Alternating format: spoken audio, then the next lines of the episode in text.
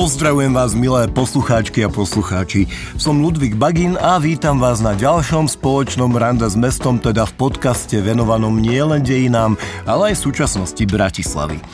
Mám obrovskú radosť, že vás dnes môžem vziať na rande do Bratislavskej evanielickej štvrte. Tá vznikla ešte v 17. storočí, postupne sa rozrástla a jej život sa koncentroval v okolí Panenskej ulice. Stretávali sa tu osobnosti slovenskej, nemeckej či maďarskej národnosti a pred 240 rokmi, teda presne 22. oktobra 1783, tu bola postavená nová evangelická škola – Líceum. A práve tomuto unikátnemu a historicky mimoriadne významnému priestoru sa dnes budeme venovať. Líceum bolo miestom, ktoré hýbalo našimi dejinami a v jeho viacerých budovách pôsobili také osobnosti ako napríklad Matej Bel, Ľudovič Štúr či Milan Rastislav Štefánik. Budova Starého lícea na Konventnej ulici, o ktorej budeme hovoriť, je národnou kultúrnou pamiatkou a v nedávnej dobe prešla rozsiahlou a veľmi citlivou rekonštrukciou. Vzniklo tu tzv. laboratórium otvorenej spoločnosti, kde by sa mali diskutovať kľúčové spoločenské témy. Citujem, Nechceme iba ďalšie miesto, ktoré konzervuje nacionalistické mytologické predstavy. Chceme vytvoriť líceum 21. storočia. Priestor pre otvorené myslenie, slobodu, kritickú reflexiu dejín, tradičnú i modernú kultúru a dialog. Tak, toto sú slová môjho dnešného hostia, človeka, ktorý stojí za prípravou a realizáciou celého projektu, programového manažera a koordinátora projektu Líceum Free Society Lab, Martina Kováča. Ahoj Martin, vítaj. Ahoj, ďakujem veľmi pekne za pozvanie. No tak uh, skôr ako sa dostaneme k súčasnej podobe a k fungovaniu líca a skvelej práci, ktorá sa v posledných uh, rokoch na tej budove nie len teda na budove udiala, uh, ponorme sa ešte predsa len trošku do histórie, lebo práve z nej vychádza aj súčasná podoba a smerovanie líca ako komunitného centra. Budova bola sprístupnená v roku 1783, ale evangelický cirkevný zbor v Bratislave bol založený už v roku 1606 tak e, mal v tom čase už vlastnú školu alebo kostoly a kde sa vôbec nachádzali? Niečo tuším, ale Výborná otázka. A skôr než začnem odpovedať, tak maličký disclaimer k mojej osobe. A ja som ho písal aj keď sme organizovali tento podcast, keďže v piatok práve pred nahrávaním tohto podcastu som odovzdal kľúče od líca a na pozícii programového manažéra zajtra končím. Dňom reformácie, celkom symbolicky, takisto si myslím, že 31. október je teda dňom pamiatky reformácie ktorý oslavujeme zajtra. Takže bol to štvoročný príbeh, ktorého kapitola v mojom živote sa momentálne uzatvára, ale bola to riadna jazda a verím, že sa s ňou trochu teda podelím a so všetkým, čo som na tejto ceste našiel a zistil. A disclaimer je aj ten, že nie som evanelik, som starokatolický kňaz a tá cesta viedla k tomu tak, že som študoval na evangelickej fakulte, kde som urobil doktorát a po jeho ukončení vlastne tak nejak prirodzene prišlo k tej práci pre evangelický cirkevný zbor Bratislava Staré mesto.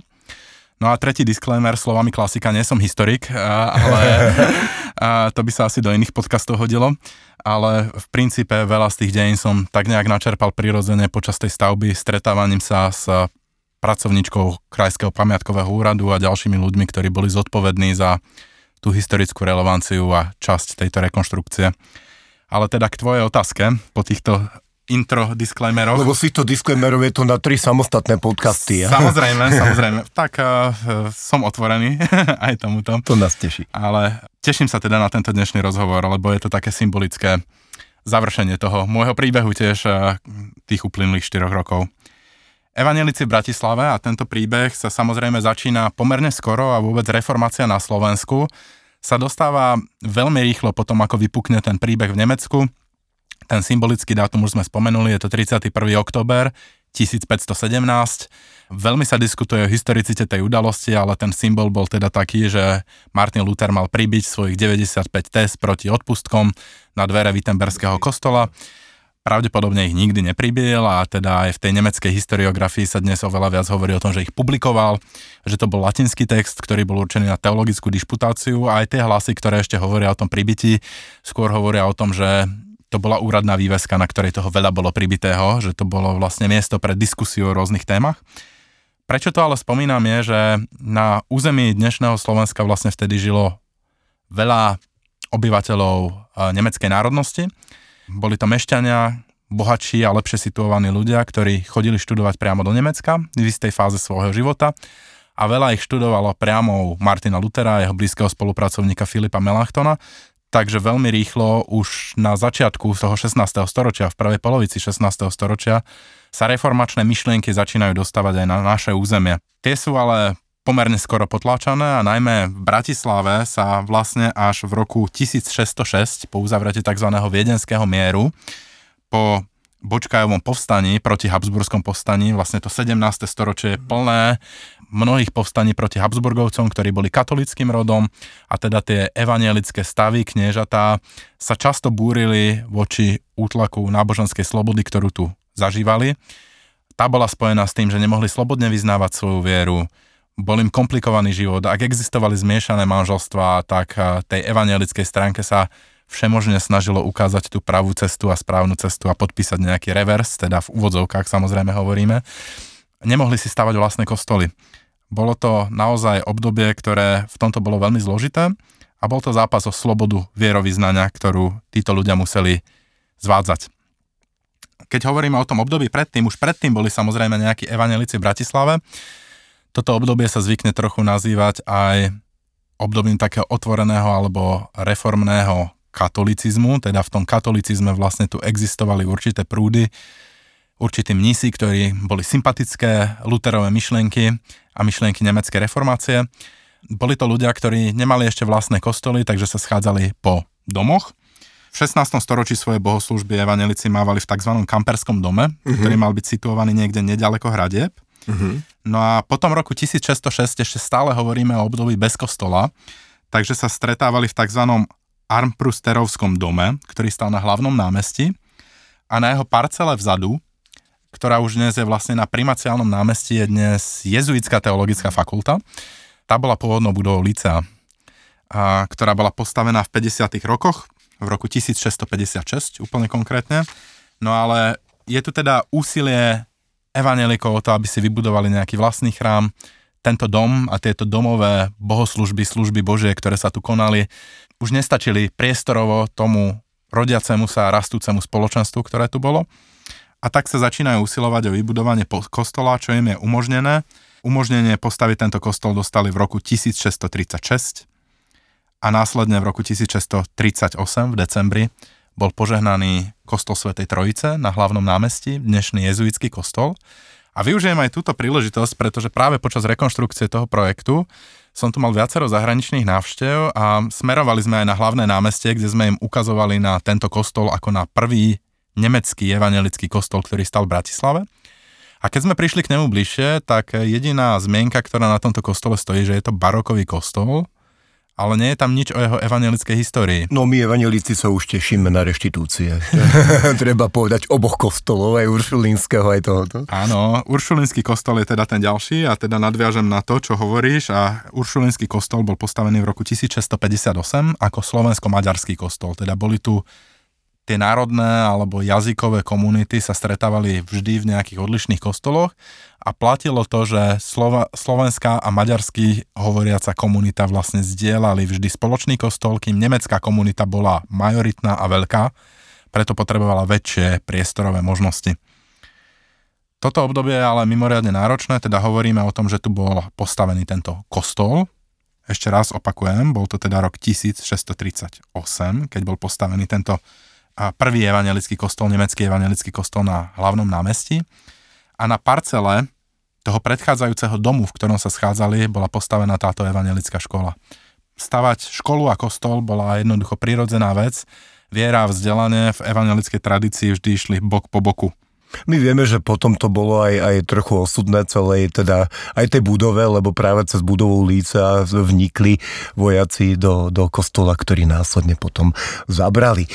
Toto vieme, ale potom sa dostaneme v podstate ale do dnešnej evanilickej štvrte a tam by sme mohli na chvíľku aj ostať, ale vlastne ešte sa vrátime. Vrátime sa na to, na to primáciálne námestie, a, lebo nie len tam, ale neskôr aj v evanilickej štvrte. Aké predmety sa vyučovali na líceu? O tej štruktúre vyučovania, tá sa samozrejme v dejinách veľmi menila. Iný spôsob vyučovania bol ešte v tom čase, keď Líceum sídlilo práve v tej budove na Kostolnej ulici, alebo teda na Primaciálnom námestí, ak to dnes chceme trošku zaramcovať. A to, čo je zaujímavé, že už vtedy vieme, že tam vlastne bolo aj nejaké divadlo a umenie, že naozaj sa tam kombinovali, nebola to iba cirkevná škola, tak ako si predstavíme, že by sa tam učili iba náboženské predmety. Ono aj chápanie teológie v princípe v tomto období, keď o ňom hovoríme, tak eh, bolo také, že teológia vlastne obnáša všetko, mm-hmm. je matkou ostatných vied. A, a tak aj v rámci teologickej literatúry často sa kombinovali všetky ďalšie veci, veci zahrňajúce a, geografické poznanie, poznanie dejín a tak ďalej.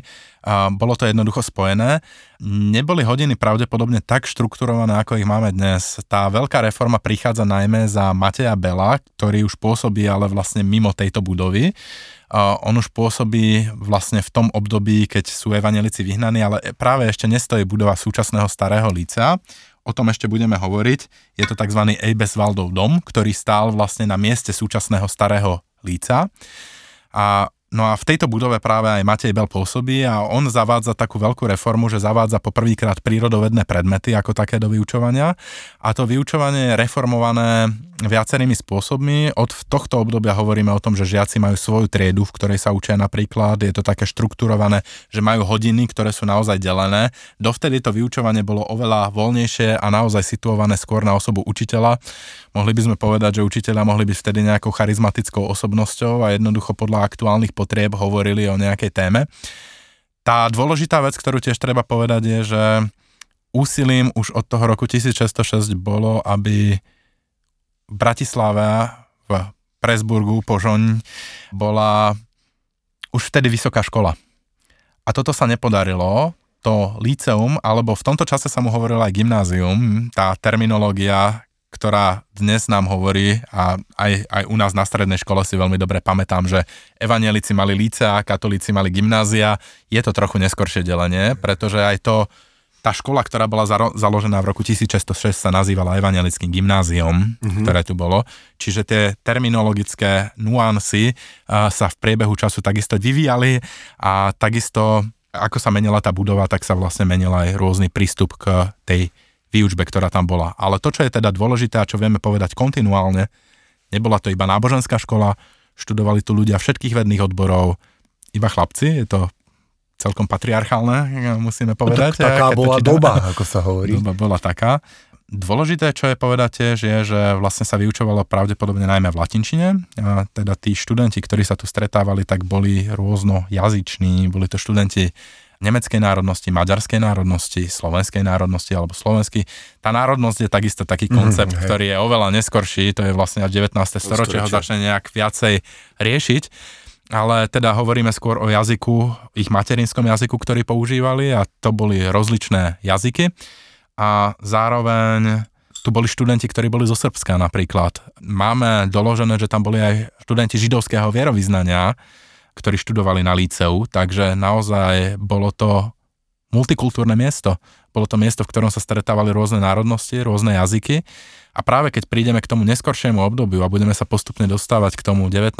storočiu, tak podľa mňa práve tá multikultúrnosť, otvorenosť, stretávanie sa jazykov a kultúr viedli k tomu, že sa práve táto budova a toto miesto stali jedným z centier Slovenského národného hnutia, ktoré potom zatienilo trochu aj ostatné dejiny.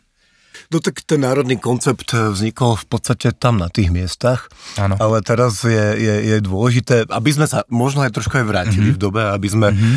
národný koncept, teraz možno hovorím hriešne revolučné myšlienky, jemne mm-hmm. opustili a vrátili sa nie k úplnému multikulturalizmu, mm-hmm. ale predsa len k trochu väčšej tolerancii. Ano. A o tom sa budeme samozrejme neskôr rozprávať. Ostaneme ešte trošku v histórii. Ja si pamätám seriál Štúrovci, poviem to po lopate, a v seriáli Štúrovci za mojej mladosti e, e, tam boli zhromaždení okolo Štúra sami mladí ľudia, mladí bojovní muži, zhruba 18 až 20 roční chlapci, celá prepúť dnešných národných umelcov a už starších pánov tam hrala ešte ako, mladých, ako mladí muži. Kto vlastne boli študenti toho líca, okrem toho, že vieme, že boli rôznych vierovýznaní a národností? Mm-hmm. Alebo teda boli to predovšetkým evanelici a teda študenti a žiaci evangelického význania, ale pokiaľ hovoríme tak o tom, odkiaľ pochádzali, tak sú to naozaj rôznorodé miesta, ktoré sa tu stretávali. A prichádzali sem naozaj aj teda e, v podstate z celej časti vtedajšieho Uhorska. A to, čo je dôležité tiež povedať, je, že ono vlastne bolo akousi predprípravou na ďalšie vysokoškolské štúdium, ktoré potom študenti zakončovali na iných univerzitách, väčšinou teda Viene, Hale, Lipsku mm, a ďalších nemeckých univerzitách, alebo takisto pokračovali smerom do Maďarska, prípadne strávili časť e, svojho, teda súčasného Maďarska samozrejme, ale teda vtedajšieho Uhorska, v Rábe, teda súčasnom Dieri, alebo Budapešti aj samotný Štúr vlastne strávil čas svojich študentských rokov v dnešnom Dieri, v vtedajšom Rábe. Čiže naozaj existoval taký vtedajší Erasmus, vtedajších dní by sme mohli povedať, toho cestovania po európskych univerzitách. A ľudia to nadobudali veľkú vzdelanosť, ale nikdy to teda nemalo to vysokoškolské štúdium alebo tento charakter vysokoškolského štúdia, to si museli dokončovať niekde inde. No a boli to lekári, boli to dramaturgovia, filozofi, kňazi, vedci každého možného formátu, aký si vieme povedať. A to, ako som spomenul, tak čo je trochu na škodu a čo možno bude aj výzva tohto projektu v tom širšom a možno trochu akademickom zmysle, je, že ten národný mýtus a národné dejiny 19. storočia naozaj zatienili trochu tú multikultúrnu históriu tohto miesta. My sa dnes učíme o Štúrovcoch a o tých slovenských dejateľoch, ktorí tam boli, ale ak by sme mali vymenovať len pár iných mien nemeckej alebo maďarskej národnosti, hľadalo by sa nám oveľa ťažšie a možno sa dostaneme aj k tomu. Tam sa dostaneme a môžeme tam rovno preskočiť, e, lebo však téma je široká, takže mm. máme, máme kde v nej e, sa po, možnosť prechádzať. Tak poďme rovno k tým menám. Tam je Segner, Özer, Palacký, Moriukaj. Takže dá sa povedať, že toto naše líceum bolo, bolo poprednou školou minimálne v tom stredoeurópskom kontexte. Je to tak. Aj knižnica, ktorá bola v líceu, vlastne doteraz má takto veľký význam a práve tým, že sem prichádzali osobnosti z rôznych krajín a osobnosti, ktoré končili v rôznych krajinách a na iných miestach, je líceum vlastne dodnes akademickou inštitúciou, kam prichádzajú bádatelia z celého sveta, pretože ak sa zaoberajú životom niektoré osobnosti, píšu o jeho dejinách, logicky ich to často privedie priamo do Lícea, kde v jeho historickej knižnici jedna z najvzácnejších vecí, ktorú tam máme, sú práve manuskripty, čo sú triedne knihy teda a mm-hmm. materiály, ktoré vznikali počas hodín, ktoré riešili súdobu korešpondenciu, situáciu vtedajšej cirkvi a tak ďalej. To sú jednoducho unikátne materiály, ktoré sa dodnes nachádzajú v tejto knižnici a ako bolo spomenuté, napríklad ten, ten Jokaj, ktorý, ktorý bol spomenutý, tak o ňom vieme, že jeho rodičia poslali do dnešnej Bratislavy na Prešporské líceum vtedajšie, aby sa zdokonalil v Nemčine. A to je historická zmienka, ktorá sa často traduje. Treba povedať, aj keď sme spomenuli aj tých štúrovcov ešte, ak sa, ak sa krátko môžeme k tejto téme vrátiť, tak prečítal som veľa kníh za ten čas, ktorý som trávil popri tomto projekte o štúrovcoch a, musím povedať, aj so sebou som sem priniesol knihu Jožefa Demela, ktorú vydal Kaligram a považujem ju za jednu z najlepších a najodvážnejších kníh o Štúrovi, pretože sa práve pozera z perspektívy, na ktorú sme sa dovtedy nepozerali. A považujem to za jeden z tých dôležitých krokov toho započatia, že vlastne pozrieť sa na dejiny oveľa komplexnejšie, pretože ten národný mýtus naozaj trochu zatemnil iné stránky našich dejín a dokonca sa vytvoril taký ten legendárny mýtus, ktorý už jednoducho viedol veľmi prirodzene k tomu, že ak niekto písal o Štúrovi, tak to išlo v rovnakej línii, že tam vlastne neboli vybočujúce veci. Zrazu tu máme maďarského historika, ktorý sa pozerá na maďarskú korešpondenciu, na maďarské texty o Štúrovi, nebojí sa otvoriť také otázky, že keď sú tam sami chlapi, takže či ten Štúr naozaj nebol gej, alebo a, a pýta sa túto otázku, on dospieva k tomu, že skôr nie, ale už len klásť si tieto moderné otázky v tom prostredí je podľa mňa veľmi dôležité a ukazuje to trochu iný štýl písania dejín. Vidíš, nedajú si tí naši Maďari pokoj, lebo tiež som hral Štúra vo filme Posledné dni Ľudovita Štúra, kde, ktorý režiroval Čaba Molnár, týmto ho pozdravujem, skvelý, fantastický režisér, takisto maďarskej národnosti, ktorý sa tejto téme tiež e, ešte počas vysokej školy venoval. Ale poďme možno trochu, trochu späť aj k tej budove, ale aj k tým národným mýtom.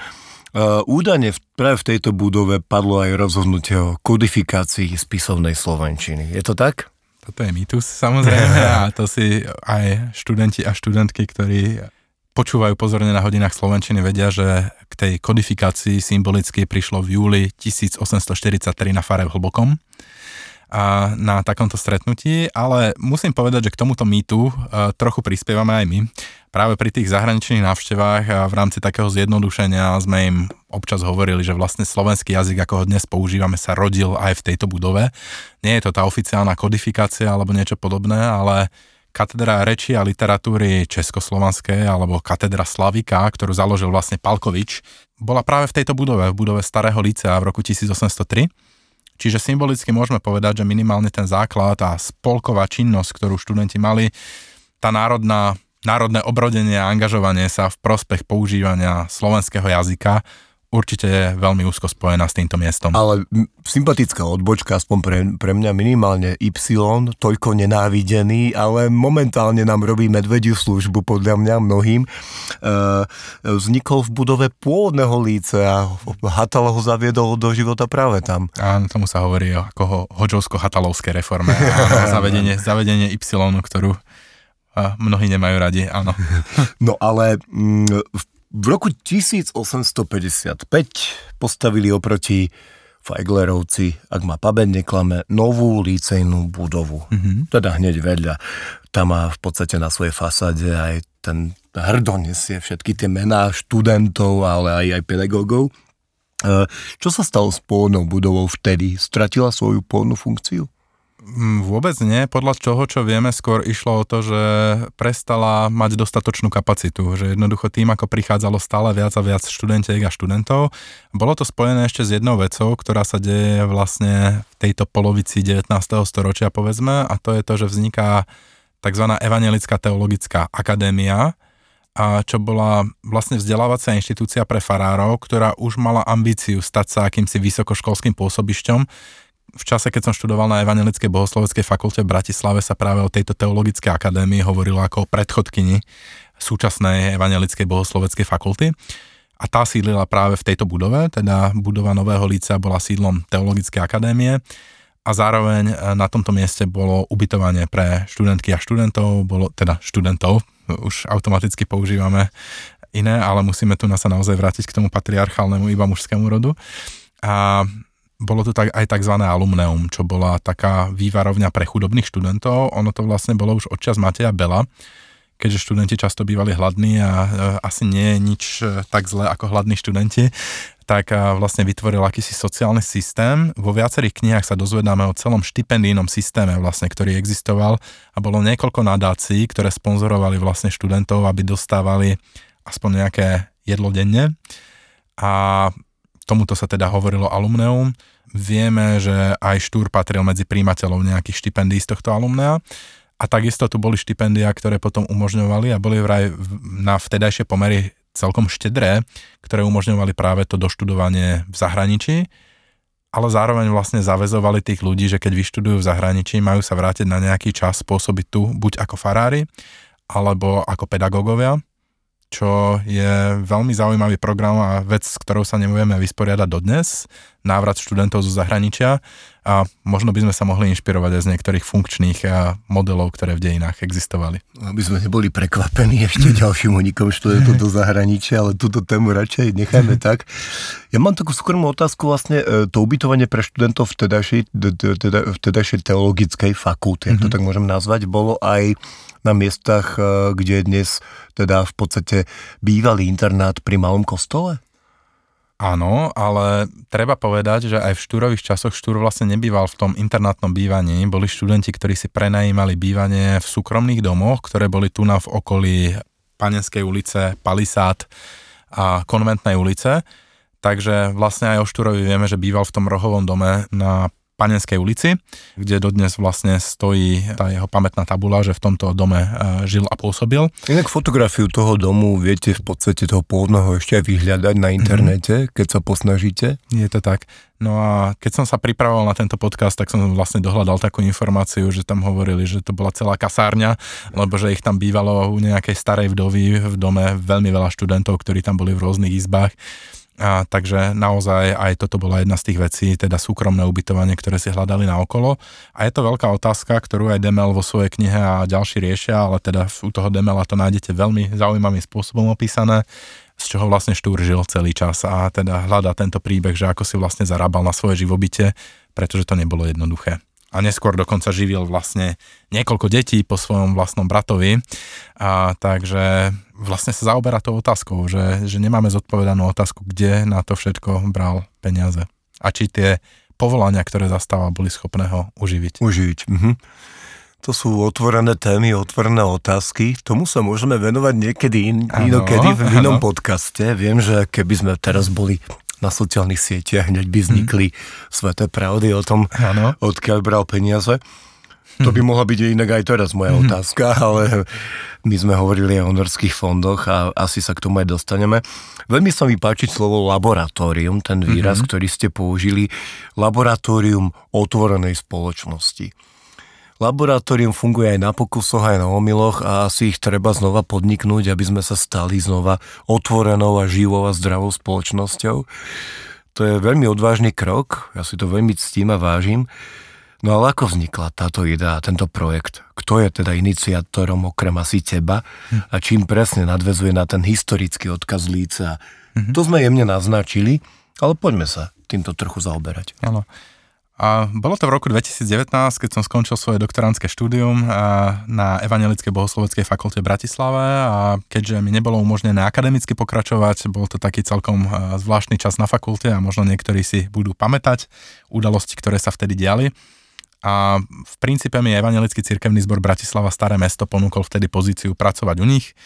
Bola to taká pozícia, ktorá sa nazývala misijný pracovník, čo znamenalo v podstate, že som tam viedol stretnutia mládeže, a stretával sa s nimi, stret, previedol som nejaké stretnutia pre seniorov a aktivity pre nich a tak ďalej a robil, čo bolo treba.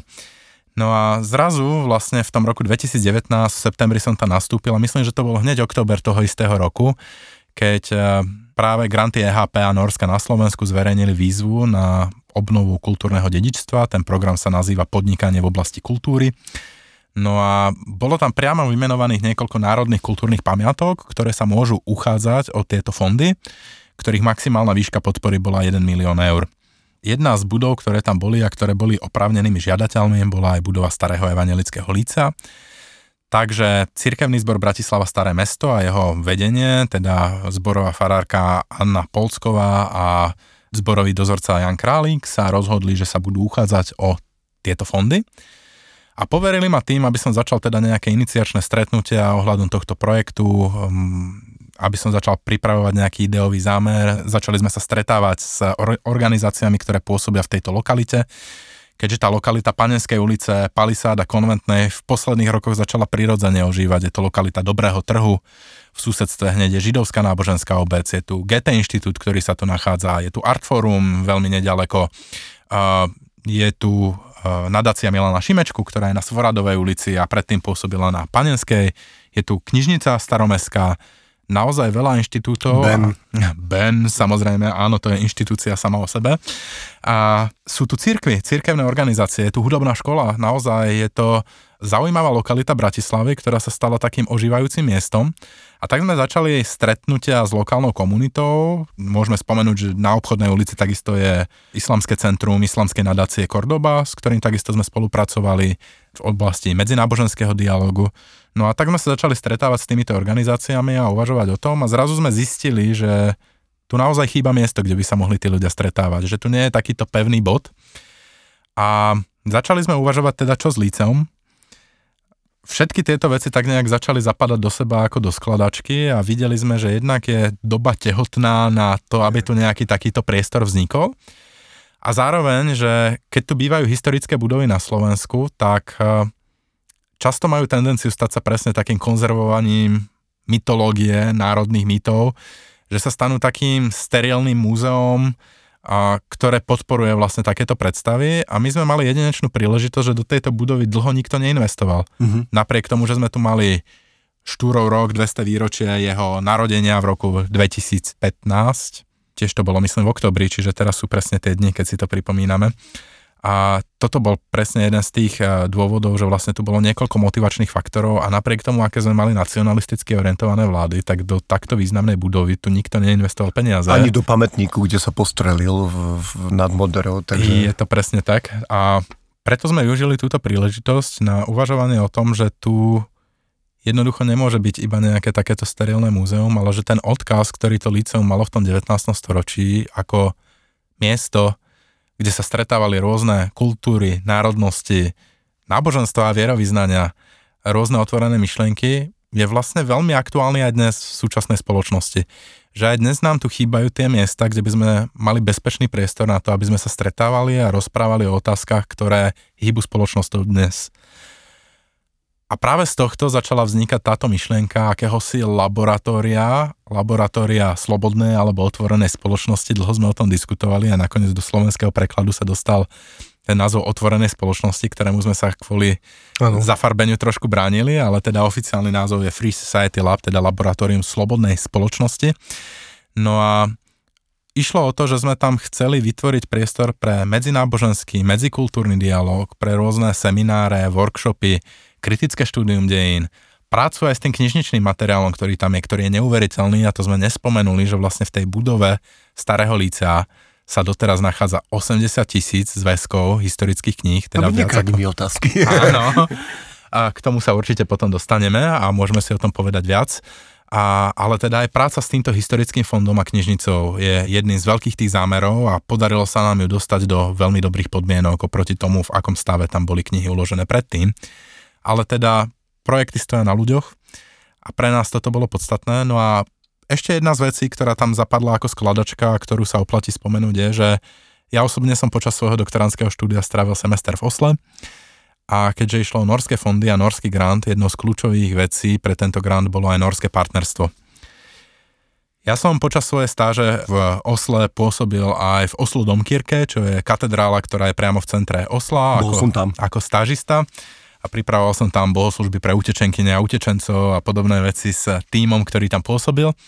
No a tak sme prirodzene najskôr oslovili ich, ale blížil sa deadline grantu a teda neprichádzala odpoveď. Prišlo mi to také veľmi prirodzené, že centrálny kostol, ktorý je v Osle, by mohol byť partnerom centrálneho kostola a teda cirkevného zboru, ktorý je v Bratislave, ale toto teda nevyšlo. No a ako sa blížil deadline, tak jednoducho mi cirkevný zbor kúpil letenku do Osla a povedal nájdi partnerov a dodnes sa na tom všetci smejú a mali sme tu nedávno návštevu z biskupstva norskej biskupky Kari Weiteberg, ktorá v Osle teda pôsobí. No a ja som zamieral teda na biskupský úrad, dohodol som si tam stretnutie, prišiel som tam a teda predstavil som náš projektový zámer, ktorý sme mali, e, dejiny zboru, dejiny tejto budovy a to, čo tam chceme robiť a oni povedali, ale tu máme organizáciu, ktorá robí niečo podobné. Volá sa Kirkelik Dialog Center, Cirkevné centrum pre dialog že choďte sa tam pozrieť. Uh-huh. Takže našli sme túto organizáciu, ktorá sa volá Kirkelik Dialog Center v Osle. Zavítal som do jej kancelárie, ktorú tam mali a pre predstavu je to teda organizácia, ktorá školí dobrovoľníkov a dobrovoľničky v cirkvách, farárov, farárky, všetkých pracujúcich v tomto prostredí, ako byť otvorený novým otázkam, ktoré prinášajú nové kultúrne výzvy, školia ich tomu, aby boli pripravení na takéto situácie. Napríklad Samozrejme je úplne iná situácia s utečenectvom, ktoré je v Norsku. No a oni hovoria, že príde moslimská rodina, ktorá sa aklimatizuje v tomto prostredí, vidí, že zbožní Nóri chodia v nedelu do kostola, tak aj oni idú v nedelu do kostola, pretože chcú byť ako oni a chcú zapadnúť do spoločnosti. No, vidia, že zbožní Nóri idú aj k večeri pánovej, k Eucharistii, teda v nedelu v kostole a tak sa aj oni postavia do radu a tak sa pýtajú farárom podáte im alebo nepodáte? Ak áno, prečo? A ak nie, prečo?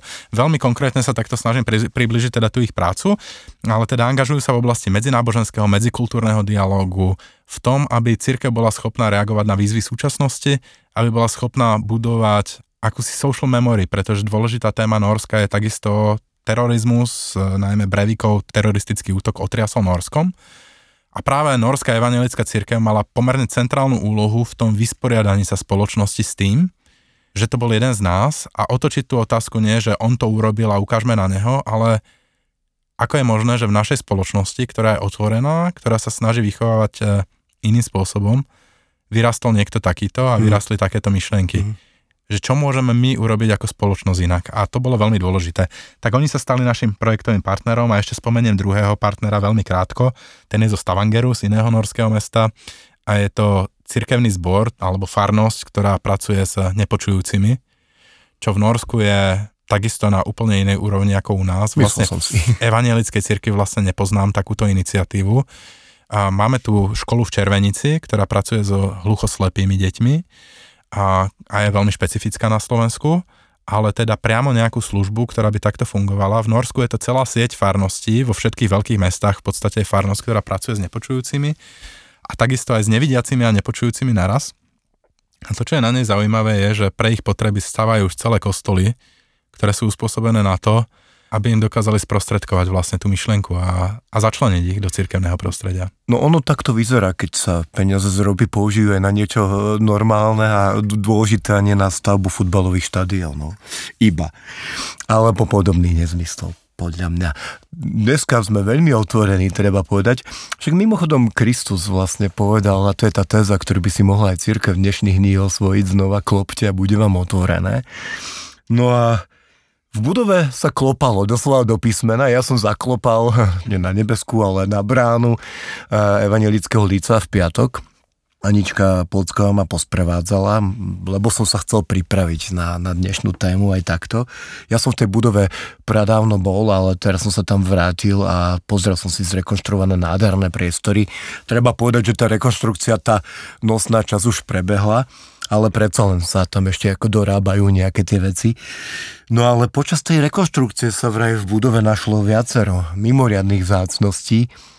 Nebude tam žiadna štúrová pamätná izba ľudovita štúra, ale napriek tomu sú to vzácnosti, ktoré nám približujú určitú dobu, ktorú si síce mystifikujeme, ale to si mystifikujeme veškeré dejiny a preto sú nám niektoré veci vzácne, barokové podlahy napríklad. Alebo dokonca údajne podpis istého študenta na stene, čiže také grafity.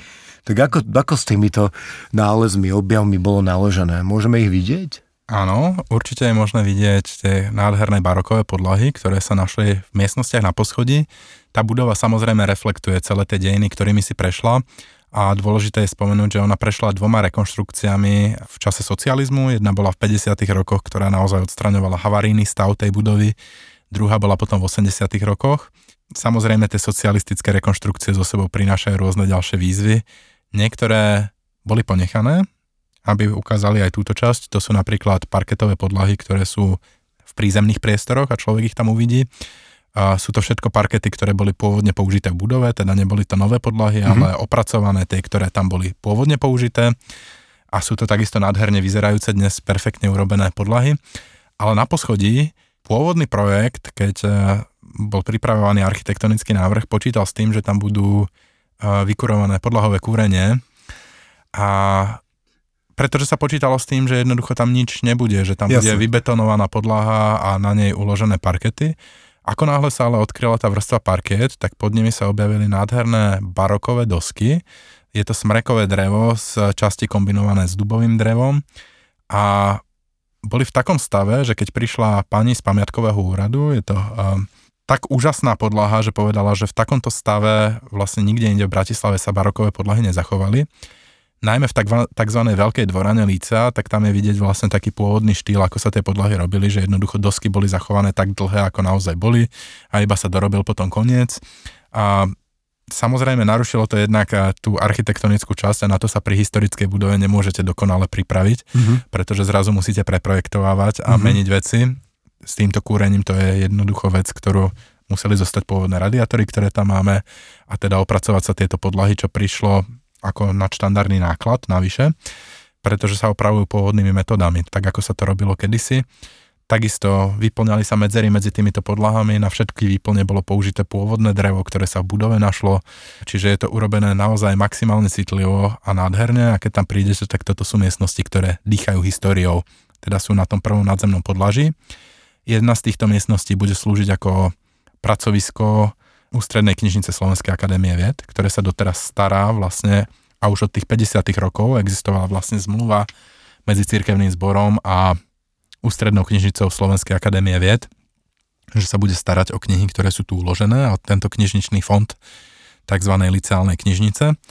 A, to je tých 80 tisíc väzkov. Presne tak, to je tých 80 tisíc väzkov a navyše sú tu teda ešte tieto staré historické manuskripty, niekoľko historických kodexov, tie najvzácnejšie a najstaršie knihy, ktoré sú tu, sú z 11. až 12. storočia, nevieme presne datovať a sú to vlastne staré kodexy evanelií, kde je teda grecký text majuskulou písaného evanelia. Tieto už sú digitalizované a dajú sa dohľadať online. A toto všetko leží v útrobách budovy voľne pohodenej popri diálnici mm. na staromestskej ulici. Áno, nie je, to, nie je to úplne tak, tieto vzácne knihy samozrejme majú úplne špecifickú ochranu, ale časť týchto kníh takou zaujímavosťou napríklad v tejto dvorane priamo sú uložené autografie Martina Lutera a Filipa Melanchtona, teda knihy, ktoré boli v ich rukách a oni ich podpísali, že sú tam ich ručné podpisy a to je uložené vlastne stále v takej drevenej kazetovej knižnici, ktorá je tam. Aj preto táto miestnosť má špeciálny bezpečnostný režim a bude otvorená skôr pri veľmi výnimočných a slávnostných príležitostiach. Tajný kód bude hrad pre pevný je pán Boh náš. Je to tak. Mňa. A k tým podpisom, ale to je celkom zaujímavá vec, ktorá vám takisto zamieša trošku tým projektom a v jednej z tých miestností a samozrejme sa robili sondy toho, aké, aké vrstvy tu boli. Tá budova je jednoduchá, je to školská budova, boli tu jednoduché drevené podlahy, jednoduché drevené dvere, ktoré vždy na konci roka sa pretreli nejakou orechovou tinktúrou alebo teda výluhom z orechových listov a, a vápnom sa zatreli steny na bielo, čiže musíme si predstaviť, že to naozaj bolo veľmi jednoduché. Ale v jednej z miestností, keď sa robila takáto sonda a išlo sa do tých najstarších vrstiev, a tak sa objavil podpis z 19. storočia, podpis študenta Lehockého, ktorý bol na stene pri dverách, uhlíkom napísaný a zatočil nám trochu s plánmi, pretože na tomto mieste bola plánovaná a pôvodne knižnica, ktorá mala prekrývať celú stenu, takže aj ten mobiliár sme vlastne nejakým spôsobom museli posunúť. Tento podpis tam zostáva odhalený. Je zaujímavé, že ten podpis je v slovenskom znení jeho mena, teda je tam cítiť ten duch eh, národného obrodenia a teda pamiatkári, ktorí tam pracovali na tomto a obnoviteľia tejto budovy, tak dohľadávali v archiváliách a dohľadali, že to bol teda Štúrov súčasník a študent z týchto čias tak hovoríme, sa že podpisovať len kade tať. Zapísať sme... do deň sa môžeme rôznymi spôsobmi, ako napríklad aj študent Lehocký, ale moc nahlas to nehovoríme pred dnešnými študentmi. Myslím si, že mnohí sa radi venujú tejto činnosti s no, obľubou. No, krátka vec, ktorú ešte možno ľudia tam ne, neuvidia úplne na prvý pohľad, je maličká miestnosť, ktorej sa hovorí karnera alebo polepšovňa. Tak a tá je veľmi špecifická, pretože na dverách má vyrité vlastne podpisy rôznych študentov, mená, ktoré, ktorí tam boli zatvorení, sú tam vročenia 1828, 1827, ktoré tam vidíte. Táto miestnosť sa ale nachádza už na takom podkrovnom podlaží, na ktoré už sme vlastne nemali financie na obnovu, čiže sa tam urobila len taká sonda a práve v tejto miestnosti je to naozaj maličká miestnosť, povedzme meter a pol na meter a pol, a kde sa neposlušní študenti teda zatvorili na nejaký čas tu sa zistilo, že vlastne pravdepodobne celá stena je tam pokrytá rôznymi nápismi, grafitmi a podobne. Sú tam latinské verše básni, je tam obraz nejakej postavy, ktorý už tam vyčnieva a čaká to na svoju obnovu budúcnosti. No tá miestnosť je, je dychberúca, treba povedať. Trošku to, desivá, áno, trošku pre ľudí, keď to otvoríte, hneď sa vám zjavia slova sem pošu poplex. Ja, áno, presne tak, presne tak. No ale poďme ešte rýchlo e, k veľmi dôležitej e, dvorane a teda miestnosti a to je práve tá historická dvorana. My sme ju naznačili, spomenuli, pôvodne to bola zborovňa pre profesorský zbor. No čo všetko sa v nej zachovalo, ako sa využíva? A bude využívať. Je to jediná miestnosť, v ktorej je vlastne zachovaný historický mobiliár treba povedať, a to, čo sme nehovorili, alebo bolo to mierne naznačené, v roku 1672 vlastne boli evanelici vyhnaní z toho centra mesta. Ako si spomenul, vojaci cez budovu vtedajšieho líca vnikli aj do kostola a obsadili ho. A dodnes je zaujímavé, že aj táto budova slúži ako Aloisianum, ako jezuitská teologická fakulta, teda katolická teologická fakulta Trnavskej univerzity. A vlastne keď boli vyhnaní, tak eh, najskôr evanelici slúžili služby Bože na cintoríne, potom postavili artikulárny kostol, ktorý stál na mieste súčasného malého kostola. Bol asi trikrát väčší ako súčasný malý kostol a pri ňom ešte bola modlitebňa slovenských a maďarských hovoriacich veriacich a tie samozrejme časom prestali plniť funkciu. Toto boli kostoly, e, v ktorých pôsobil Matej Bel, treba povedať, tie artikulárne kostoly, ktoré tam stáli. A potom boli tzv. predtolerančné kostoly a to sú tie, ktoré tam stoja dodnes, teda ešte pred vydaním tolerančného patentu Jozefa II prosili bratislavskí evanelici Máriu Teréziu a Jozefa II, aby im umožnili postaviť kostoly. V roku 1776 bol postavený Veľký evanelický kostol alebo Nemecký evanelický kostol, pri ktorom a Matej Valch, ktorý navrhoval aj tento kostol, aj budovu starého evangelického líca, vychádzal z architektonického návrhu pôvodného kostola na hlavnom námestí. Takže keď sa pozriete na veľký kostol a jezuitský kostol na hlavnom je námestí, tam určitá paralela. Je tam, je tam veľká paralela, ktorú, ktorú je možné vidieť. No a slovenskí a maďarskí evanelici uvažovali, že čo s nimi a tak aj oni požiadali o výstavbu nového kostola keď bola zbúraná táto modlitebňa alebo artikulárny kostol, ktorý stáli na tomto mieste, tak tam bol postavený malý evangelický kostol na Panenskej ulici v roku 1777 a následne teda budova starého evangelického líca 1783. Ja som sa nevedel rozhodnúť, kde pokrstiť svoju cerku, či vo veľkom alebo v malom. A čo vyhralo nakoniec? Napokon vyhral veľký kostol, lebo mm-hmm. tam pán Michalko zahral aj na orgáne a to áno. bolo nádherné. Ja by som veľmi rád poslucháčov pozval do oboch týchto kostolov, ale veľmi rád by som ich pozval aj do Lícea, tak poďme mm-hmm. ich pozvať spoločne. Mm-hmm. Určite príďte. Tá rekonštrukcia ešte naozaj stále pokračuje. Projekt obnovy Lícea trvá až do apríla 24, ale to nehovoríme o rekonštrukčnej časti, tá už je naozaj vo svojom závere. Rekonštrukčná spoločnosť Pamark, ktorá rekonštruovala aj Michalskú väžu napríklad, alebo prezidentský palác, tak vyhrala aj v tejto súťaži, ktorú sme museli vtedy vyhlásiť a odvedla, odvedli veľmi dobrú prácu.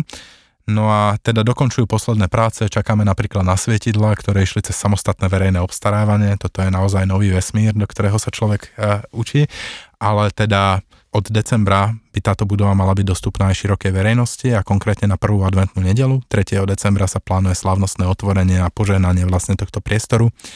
Mala by prísť pri tejto príležitosti aj evangelická biskupka z Norska, z Norskej evangelickej cirkvi, biskupka Kari Weiteberg. Plánujú sa tu adventno-vianočné trhy, ktoré v spolupráci s punktom pripravujeme. Určite tu budú naďalej dobré trhy.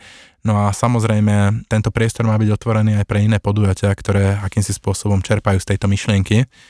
Otvorenie tohto priestoru je jedným z kľúčových častí tohto projektu a preto, ak by ste mali záujem, tak mal by vzniknúť e-mail podujatia zavinač na ktoré môžete osloviť ľudí, ktorí za to budú zodpovední a ktorí vás prevedú týmto priestorom a prípadne sa dohodnete na spolupráci. Čas adventu sa neodvratne blíži. Ja ti veľmi pekne, Martin, ďakujem, bolo mi mimoriadnou veľkou cťou. Myslím si, že tvoja návšteva bola veľmi osožná, veľmi zaujímavá podnetná pre nás všetkých. Tak, drahí poslucháči, verím, že sa stretneme nielen pri počúvaní, ďalšom počúvaní nášho podcastu, ale pokojne aj na líce inej, eh, v priestoroch Evangelického líce alebo v krásnych priestoroch. Konventnej. Na konventnej, vidíš. Uh, áno, pardon, ja už som sa trochu nechal uniesť na konventnej ulici, áno, v priestoroch Evangelického líca alebo pred eh, no, najnovšou budovou Evangelického líca v prípade v záhrade Veľkého kostola alebo v malom kostole samotnom. Uh, Želáme vám pekné dni a verím, že sa čoskoro vidíme a počujeme. Martin, ďakujem ešte raz. Dovidenia. Ja ďakujem za pozvanie a prajem všetkým príjemný deň.